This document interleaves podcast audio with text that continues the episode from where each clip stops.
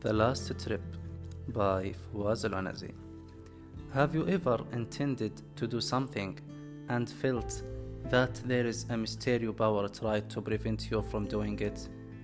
That is exactly what happened to me. In 2010, we decided to go in a pilgrim trip to Mecca. So I looked, I looked for a company who organized this, ty- this kind of trip and I paid for them. Also, I provide them uh, with all the documents that they asked for. A few days later, I went to the company office to finish with them, and I shocked. The office was open and the paper thrown and everywhere. However, I find out that it was a fraud and I barely got my money back. As a result, we decided to go by our car, and the car tried to prank us cho- and chose to break down uh, before a day, bef- uh, one day before the trip. So we had to fix it uh, before we leave.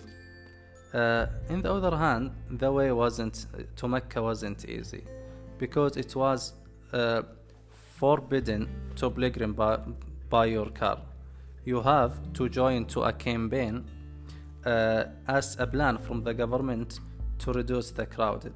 So we had to pass through many checkpoints along of our way, and hardly why we convinced them to let to let us go.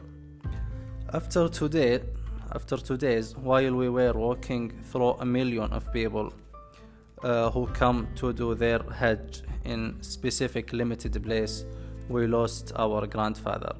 We spent all the night looking for him and running like crazy and everywhere. We asked all the police station and the hospitals and nobody heard about him. Fortunately, he found a group he used to know. He used to know them from his country. By the way, my grandfather from Syria. Uh, so they call their family in Syria, and their family send a person to my grand- grandfather family uh, to tell them that your father is lost, and my grandfather family call us and give us the number of the group that uh, my grandfather with them. Uh, finally, after two days of lost, we find him.